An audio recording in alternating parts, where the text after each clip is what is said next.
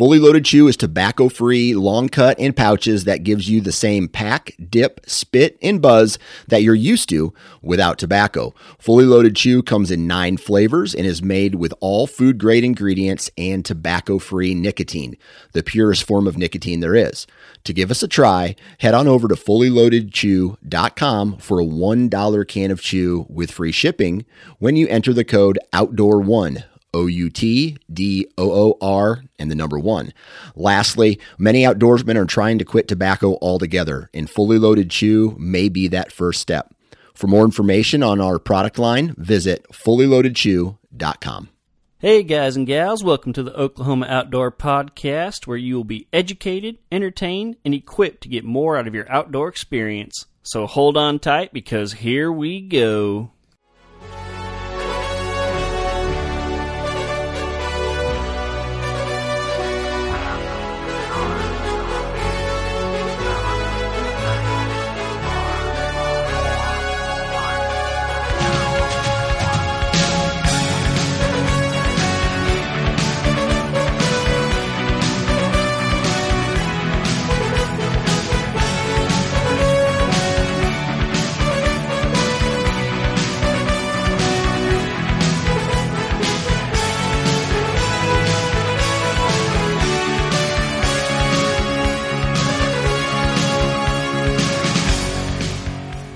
You guys have no idea how much self restraint it took to edit that little clip down and not just throw the entire five minute, 10 second long song in there because I love that song. It jacks me up and it's my, it's my hunting season song. Like I listen to that in the mornings, you know, headed to the tree stand. It helps wake me up. It gets me going.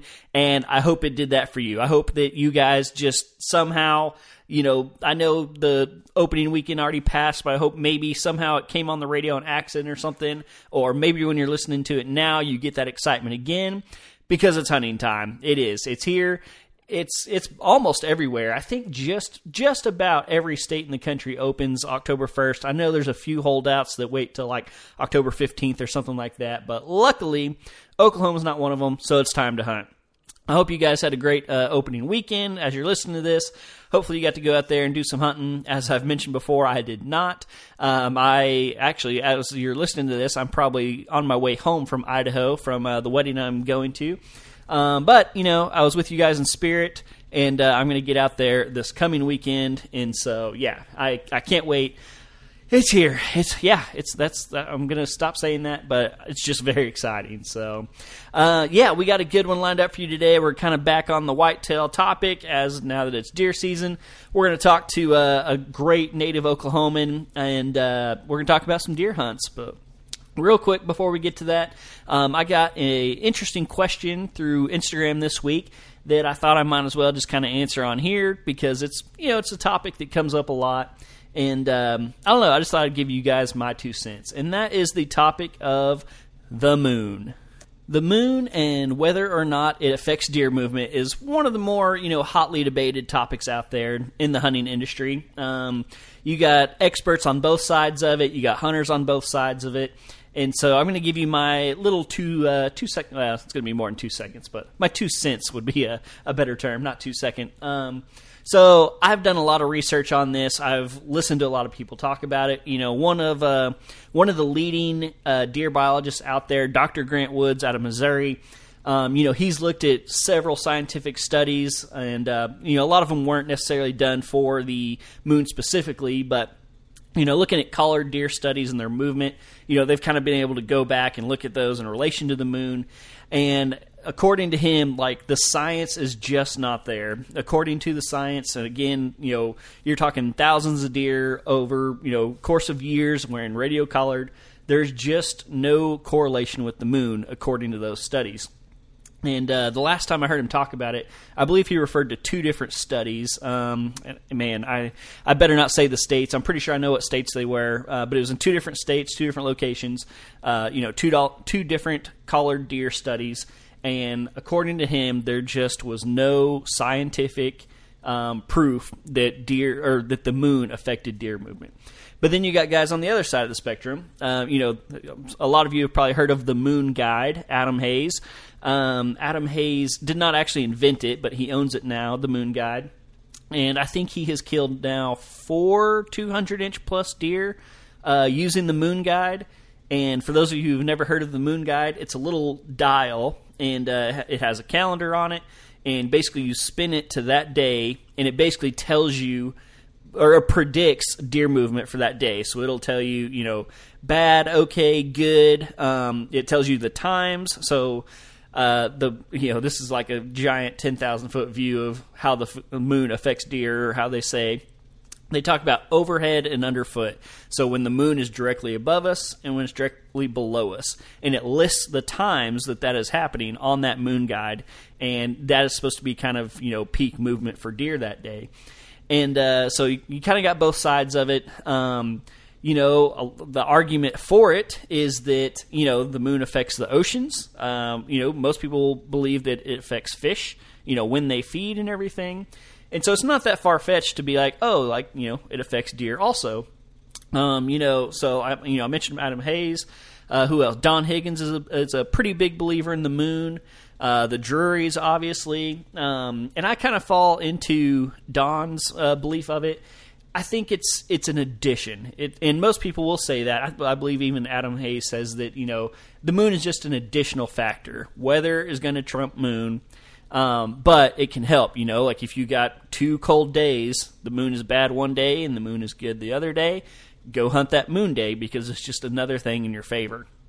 Now, me personally, whether I actually believe, you know, whether the moon affects uh, movement or not. And uh, I'm going to kind of use the crappy answer of it depends. And I, I don't mean that in like a weird way. It depends on the time of day or whatever like that. I truly believe that it affects deer differently in different places. Like I think some deer are uh, what's the word I'm looking for? Some deer are affected by it more than others. And here's the reason I say that. Again, like I've you know I've listened to a lot of hunters you know talk about this over the years. You got this guy in this state who is a huge believer in the moon. You know Andrae D'Acquisto uh, up in Illinois or Wisconsin. I'm sorry. Um, or well, now he lives in Iowa. Anyway, he's from up there. You know, he's a huge believer in the moon. Uh, again, you know, you got Dr. Grant Woods in Missouri. He doesn't think the moon affects it at all. Um, you got the Drurys in the Midwest; they believe in the moon. I've heard you know people in Alabama, some do, some don't. I truly think that um, you know when this when whitetail were almost extinct, you know, 100 years ago, and they took deer from all these different places and shipped them all over the country to restock deer populations. I think that they took deer, you know, some deer in some area were more affected by it, some deer in other area were not, and then as they, you know, repopulated the country with deer from all over the place, I think you wound up with pockets, you know. If they took deer from a place where it affected them more, their offsprings, wherever they are now, are more affected by it. Same thing, uh, you know, with the deer who are not affected by it. If you if they came from a place where it wasn't as effective, moved them somewhere else, they're probably still not as effective. The reason I say that, and the reason I believe that, and again, this is not scientific. This is just kind of my thought. Um, you know, we I've been hunting for the last couple years, two different properties. They are 30 miles apart, and the deer behavior and movement on these two properties is completely different. Um, you know the the rut is I'm going to say at least two weeks different. Like the peak of the rut, um, you know I get action um, in late October, early November on one, and then the other one I don't see you know good rutting activity till like rifle season, like the week of Thanksgiving. Um, and and uh, so one time uh, back to the moon. Uh, I was uh, on Instagram and uh, I was actually riding up to our property with my dad and uh, I remember seeing a post, and somebody had taken a picture of their moon guide, and whatever day it was, like that day that they posted it was the the red moon day, like the best moon day. And the, and the post was like, "Hey, you know, moon day, they're going to be moving, blah blah blah." And it, it, wasn't even deer season yet; it was during the summer. I think it was August. And uh, I remember seeing that post and kind of being like, "Ah, oh, like you know, that's interesting or whatever." Well, that evening, uh, you know, I had a couple text cams up and that evening, about 30, 45 minutes before dark, my text cams start blowing up, and all of them are mature deer in daylight.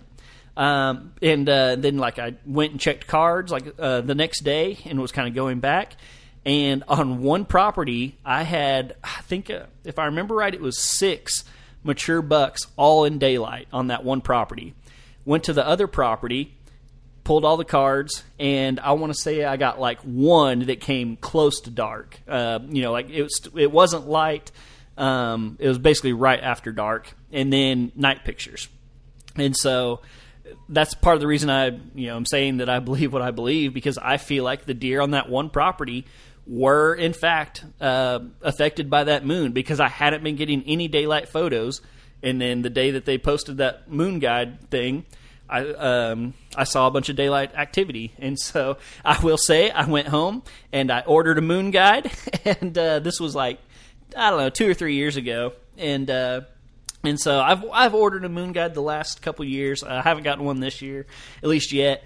Um, because again, kind of going back to you know, I think Don Higgins preaches this is like it. Yes, I think it is a added benefit, but it's not going to change whether or not I go hunting. You know, if there's a cold front coming in and I think it's going to be good hunting, I'm going to go hunting whether the moon says I should or not, you know. And you know, I, I do have the uh, the DeerCast app from the Drurys, and you know they list the moon on there. And if I, you know, look at the app and it says it's a good or a great day or whatever, and I just so happen to notice the moon, I'm like, oh, well, that's cool. But I'm not like, oh, this says the moon is coming. I have to make all these special plans. Like, most likely, I'm going to be hunting anyway. And so, so yeah. So to kind of wrap it up, I rambled a little bit, but uh, hopefully that was informative. I do think there is something to the moon. I I don't think you should bet the farm on it. Um, but I think that it is something else to look at. You know, if you are trying to plan your vacation, you know, months in advance, you know, you can't look ahead at the weather and be like, oh, well, there's going to be a cold front this week. But you can look ahead and look at those moon phases. And so, you know, it's something that can maybe help you, uh, you know, plan something a little further in advance and just kind of hope. And again, let's say you plan it uh, with the moon and it just so happens to be a cold front, awesome. If no cold front is there, well, you know, maybe the moon will help you out a little bit since you already blocked that time off from work or whatever. So, so that's my two cents on the moon. Hope y'all enjoyed that. Take it as you will. Uh, again, not scientific. That is just uh, my two cents from I don't know. I've I've been running trail cameras for probably 13 years now, something like that. And so that's just what I've seen, what I've experienced. And uh, we'll move on. We'll leave it at that. So today on the podcast, I am talking to Taylor Jones. And Taylor works at Oklahoma based Out on a Limb uh, Tree Stands, which I got to see them at the uh, One Nation show. And I think everybody should go check them out. If you are looking for a lightweight mobile stand, it does not get any more lightweight than that. I mean, these things weigh nothing. They are awesome. Um, so look them up out on a limb. Uh, we don't talk about them much, uh, other than the fact that Taylor works there. Um, but go check them out, and uh, yeah, get Taylor on. He killed a stud of a deer last year in uh, in Kansas, and then he's already done some hunting in Nebraska this year. Uh, I think he oh, he made a trip somewhere else this year. I think he I think he's made one trip to Kansas, uh, but was unsuccessful. And uh, man, he is a hunting fool. He hunts Oklahoma, obviously, uh, Kansas, Illinois, and like I said, this year went to Nebraska. So if you're looking for a guy who uh, you know might know a thing or two about deer, this is the guy. So Hope you guys uh, enjoy it. It's a great story, uh, just kind of a good old fashioned story session. And so, yeah, I'm going to stop rambling. I'm going to get this thing finished up, sent off, and I hope you guys have a fantastic deer season. This is my overall good luck, uh, happy hunting for everyone. Um, follow me this year, and uh, I'm going to try to you know keep you guys updated on Instagram and Facebook.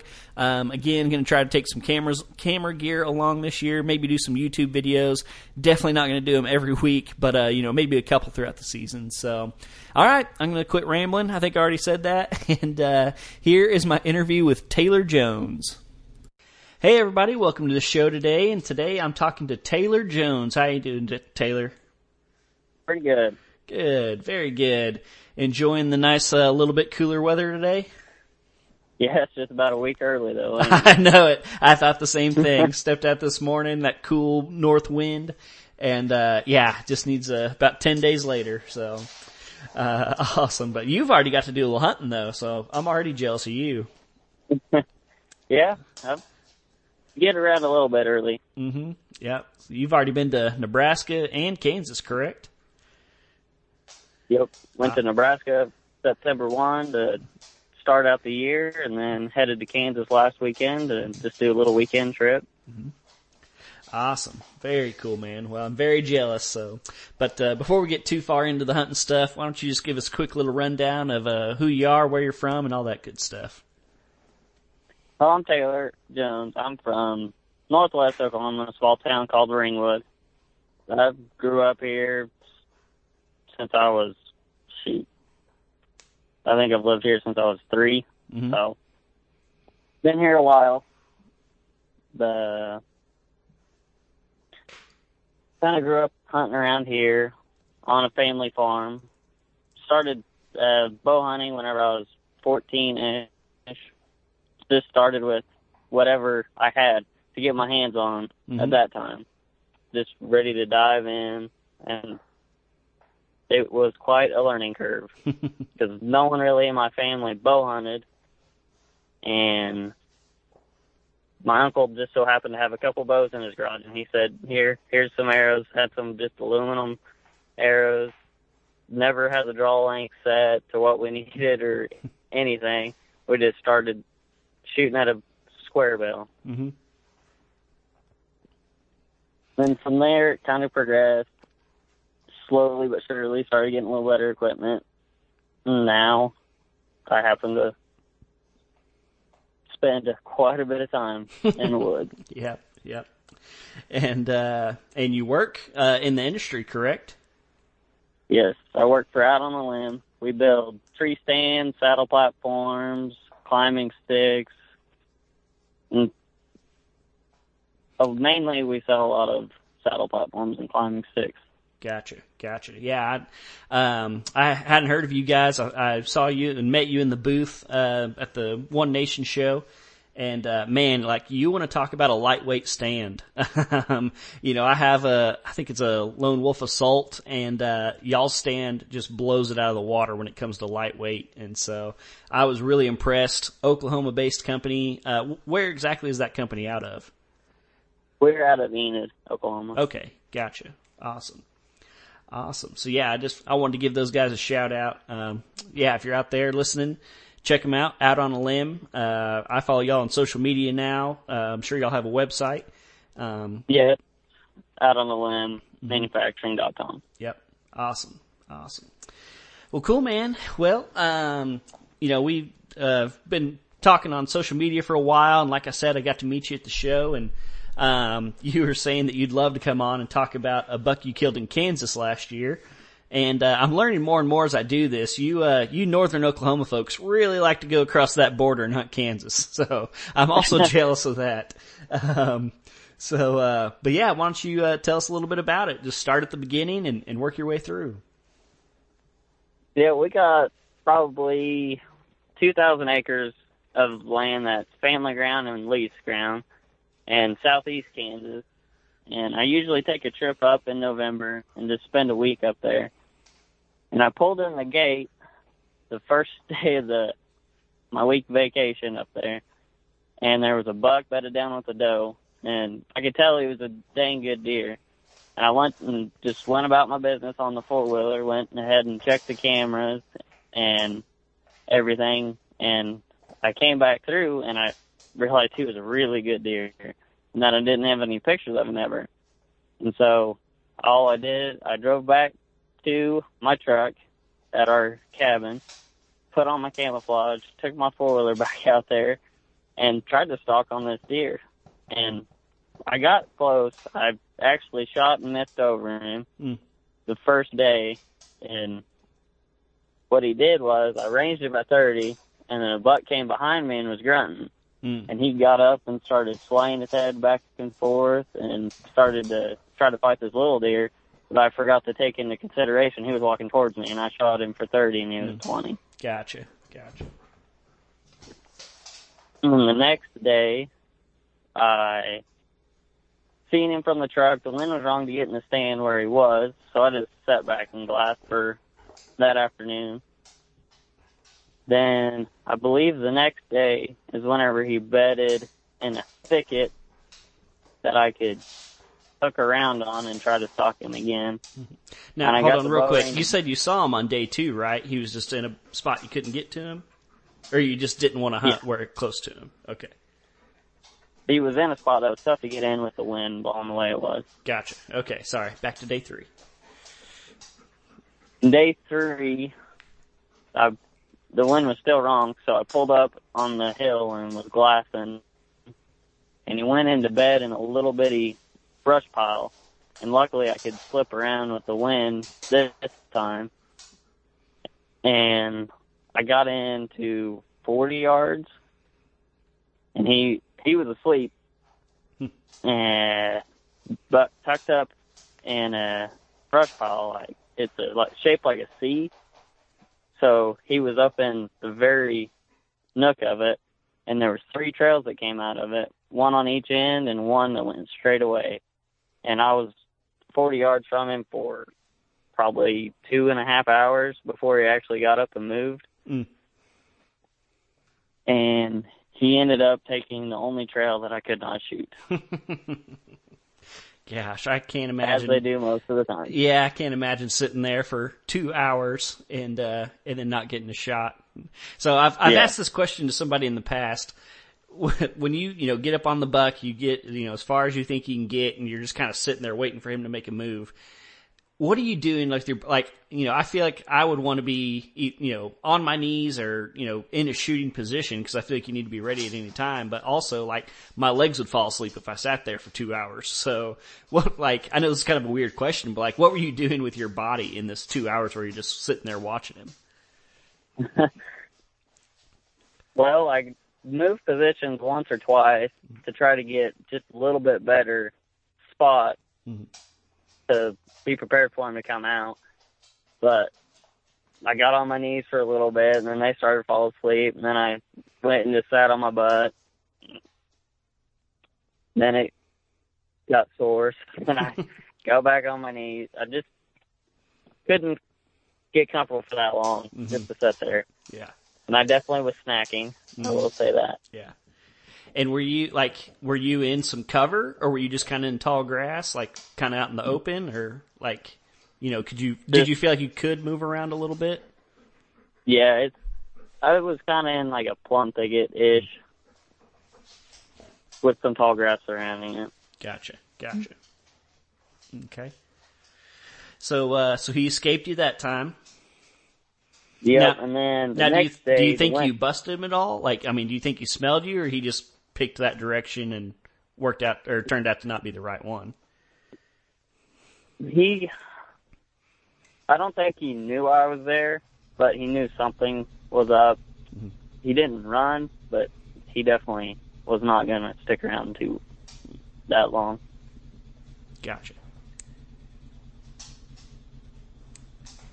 Then the next day was a cold front came through, and I had to stand in because this property is just like 600 acres of grass and 10 acres of woods, and it's just a little bitty creek bottom that they run in November, and I had to stand tucked up in there, in one of the only trees you can get in, and I had a bunch of little deer come through, and then around noon my ozonics died. And so I ran to the truck and grabbed my spare battery. I got back in the stand. I sat down and my phone dinged with trail camera pictures from my cell camera from that spot. Mm. I started going through it and by the time I walked out and walked back, he was in there, came through with a doe and went back. oh man. So I was like 10 minutes from shooting the deer that like at noon. Mm-hmm. Mm.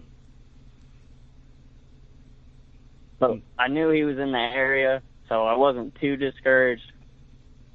And I just climbed up in the tree, got set back up. And then about four o'clock, I seen a couple does come out, and they were acting a little skittish, looking behind them.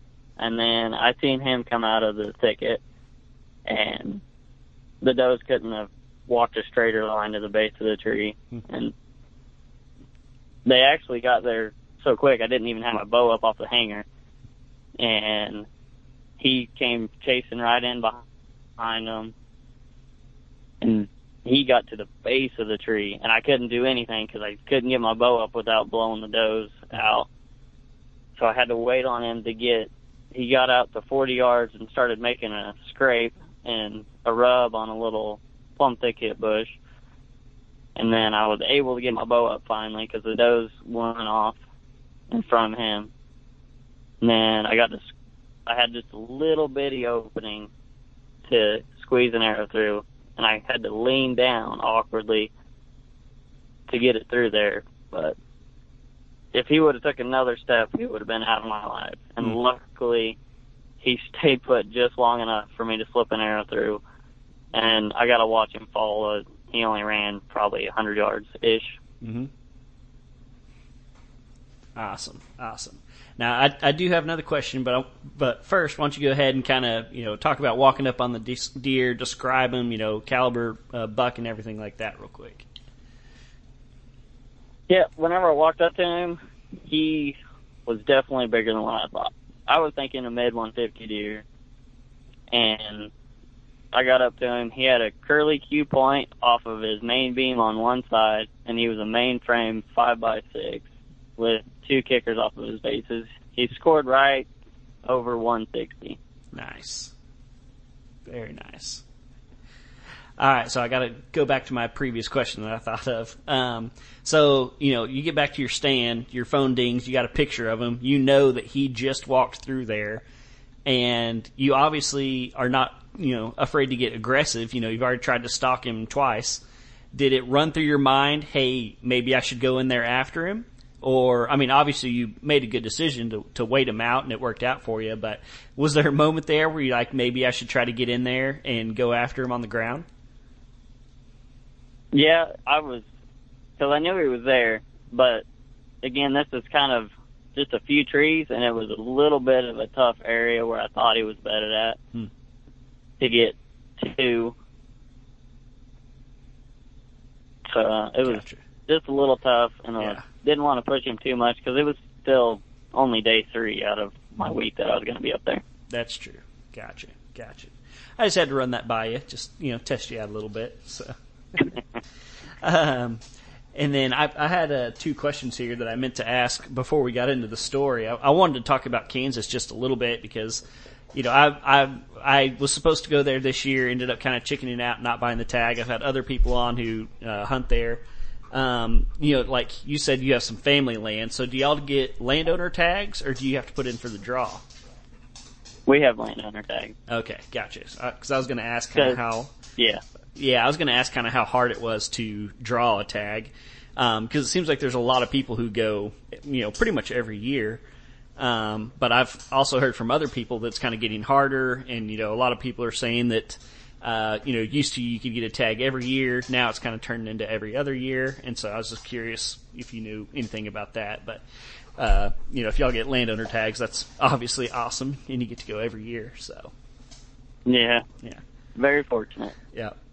And then this one also kind of it doesn't make as much sense now that I know that y'all own land in there, but I was gonna I was kind of wondering like, you know, if you're driving from, you know, western Oklahoma to eastern Kansas, like do you ever try to go to western Kansas and you know, maybe into like the mule deer areas or anything like that, or do you pretty much just stick to your family land? We used to have permission on a like six thousand acres in western Kansas, but it was just all open ground. It was really tough to hunt. So we just kind of stayed to our family ground. Gotcha, gotcha. I definitely don't blame you there. Yeah, Yeah. a little bit of history always helps yeah, for sure. on a property. for sure. Well, awesome, man. So that was one of your bucks from 2020. And, uh, Yeah. you know, I just mentioned mule deer, and we got some time here, so why don't you tell everybody about your uh, hunt in Nebraska this year? Well, me and my brother always have started out last year. We went up and we didn't have any luck. We got close on a couple muleys in the sandhills. Mhm. And this year we went back up and there was way more pressure this year than what there was last year. Not a 100% sure why because we went the same time, Mhm. but just for some reason there was 15, 20 people compared to last year, we ran into one other group of people. Hmm. Same area? Yeah, same area. We actually were in the exact same spot. That's And- that's interesting because I I've been kind of wondering if you know we're just now kind of getting to the point where we can figure it out. Like I felt like last year a lot of places had more pressure, and I, I thought it was due to COVID. Uh, like we went elk hunting in Idaho last year, and there was just people everywhere. And I don't know if people like because they didn't have anything to do, or like getting back into hunting, or you know maybe they were working from home and it was easier for them to get away and went hunting or something like that. But so I've been kind of curious if like this year you're going to see more pressure, or if last year was kind of a fluke. But doesn't sound like that's the case where you guys were. Yep, it was kind of odd. There was a ton of people. Hmm. We pulled in the night before opening day because we learned a lot last year, and that kind of led us to this year. And we were eating dinner, and we had like a 160 muley walk through our camp pretty much as we were eating dinner the night before opening. And I think that jinxed us a little bit Mm. because after that, it was tough seeing the deer. Mm. We probably seen 20 deer this year, and last year we seen 20 deer in the first night. Hmm. So it did not. I think we jinxed ourselves seeing that first deer at camp. Gotcha, gotcha. He was probably passing y'all headed south to towards Kansas as y'all headed north towards Nebraska. So Yeah. Yep.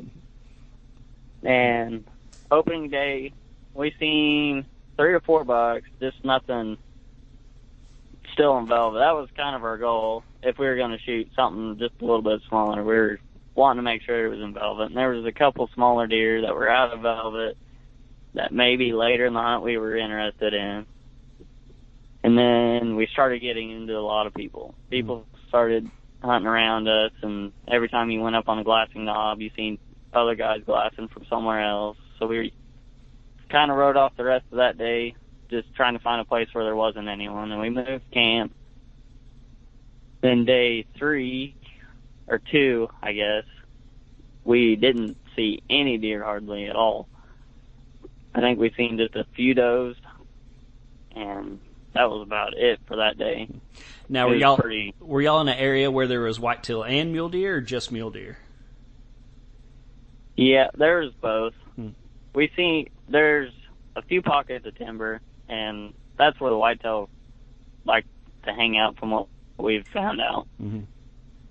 And we weren't far off of a river, and there's a ton of whitetail down on the river, but we were trying to shoot a mule deer Yeah. mainly. And then day three came, and day three is whenever I shot mine, and we split up this time. And I was glassing over a plum thicket, and I walked over a hill, and I jumped a pretty decent whitetail buck out of a little clump of trees.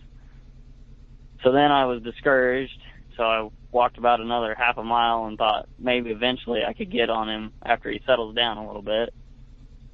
And I was glassing and glassing, and I looked off towards where the sun was coming up, and there happened to be a couple does, mule deer does. So I was watching them for a little bit, and then the one that I ended up actually shooting popped up with those does, and they were probably roughly two miles away from where I was at, and I was two miles from the truck, so it was quite a hike to get over there. Then I, they bedded in a little plum thicket, and I didn't necessarily know where they were bedded in the plum thicket, so I kind of creeped up over the top of the hill and was glassing. And then I seen one of the does, so I backed out, circled around the hill to get a little bit closer to where they were. And I crawled up on the hill, and I was figuring I'd be about 60 yards from where they're the furthest trail that they'd probably come out at. And so I just sat there, and I was laying on my belly, crawling up to a yucca, and then I seen a coyote come over the hill on top, and he was heading into the thicket. So then I hurried up and got to the yucca and got my bow and got an arrow nocked because he was headed into the thicket where the deer were Mhm. and I seen the does jump out and start running up the hill, and then the buck that I ended up shooting came out below where the does were and ran up to about 60 yards, and I got him to stop. And I got an arrow, and I shot him.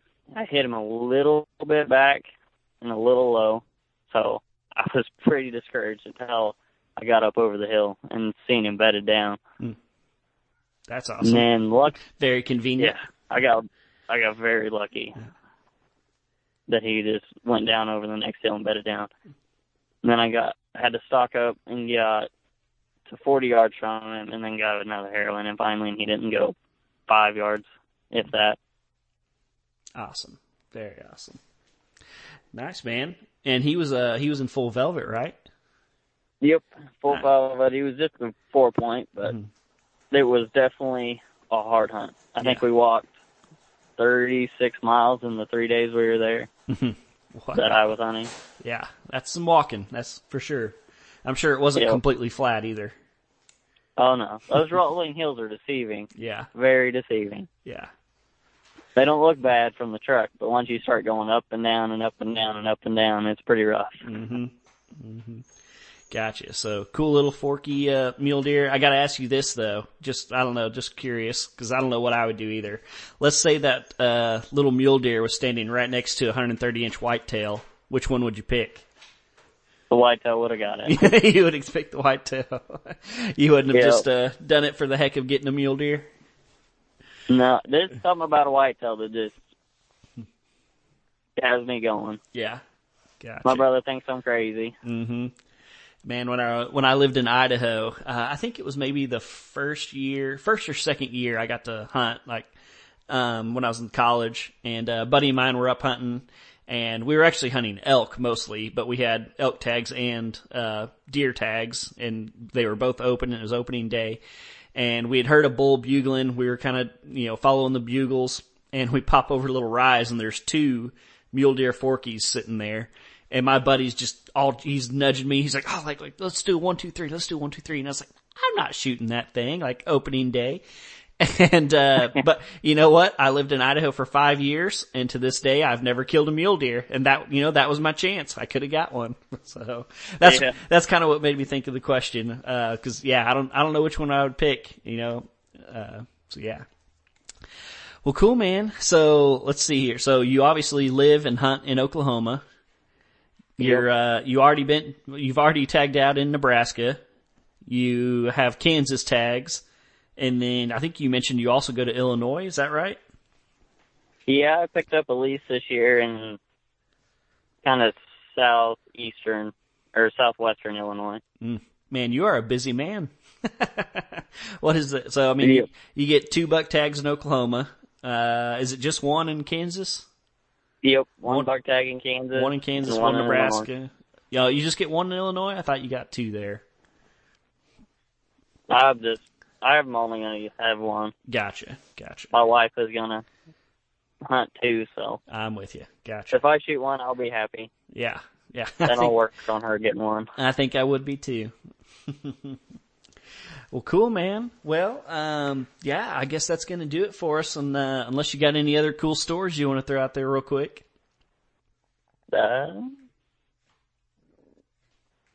not really. Not really. I got a bunch Huh? of stories, but I bet you do. I bet you do.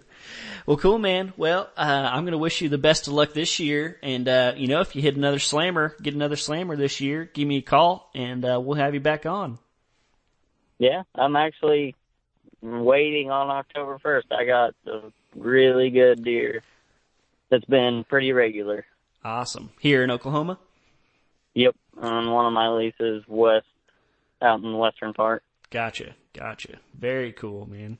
Yeah, I had some that were uh, getting pretty regular, uh, and then the feeder pin broke and the hogs got in, and I haven't got a single buck picture since the hogs got in. So, gonna have That to. can mess up a lot. Oh man, it's unbelievable, unbelievable. So, well, uh, Taylor, I appreciate you coming on, and I hope you have a good rest of your day. Yeah, you too. All right. See you next time. There we go. And you know, it just hit me. I didn't think about this while we were recording, but uh, Taylor's hunt uh, for his mule deer this year, that is the first successful hunt story that we've had on the podcast this year. So, congratulations, Taylor. You accidentally became first. If I had a hat, I would send it to you. But um, yeah, and for all you people listening, I think I uh, mentioned this a week or two ago. If you have some success opening weekend, please, please, please reach out to me because I would love to have you on the podcast and hear about how you did it. So, uh, I think I mentioned I've never been a very good early season hunter. I think the earliest I've ever killed a mature buck is October 26th. So, if you've beaten my record, hit me up and tell me how you did it, and you can help us all out. So that's going to do it for this week, folks. Really enjoyed it. Really enjoyed Taylor coming on, and I cannot wait to hear some more stories from you guys. And I can't wait to hopefully tell you guys some of my stories. And so it's that time of year.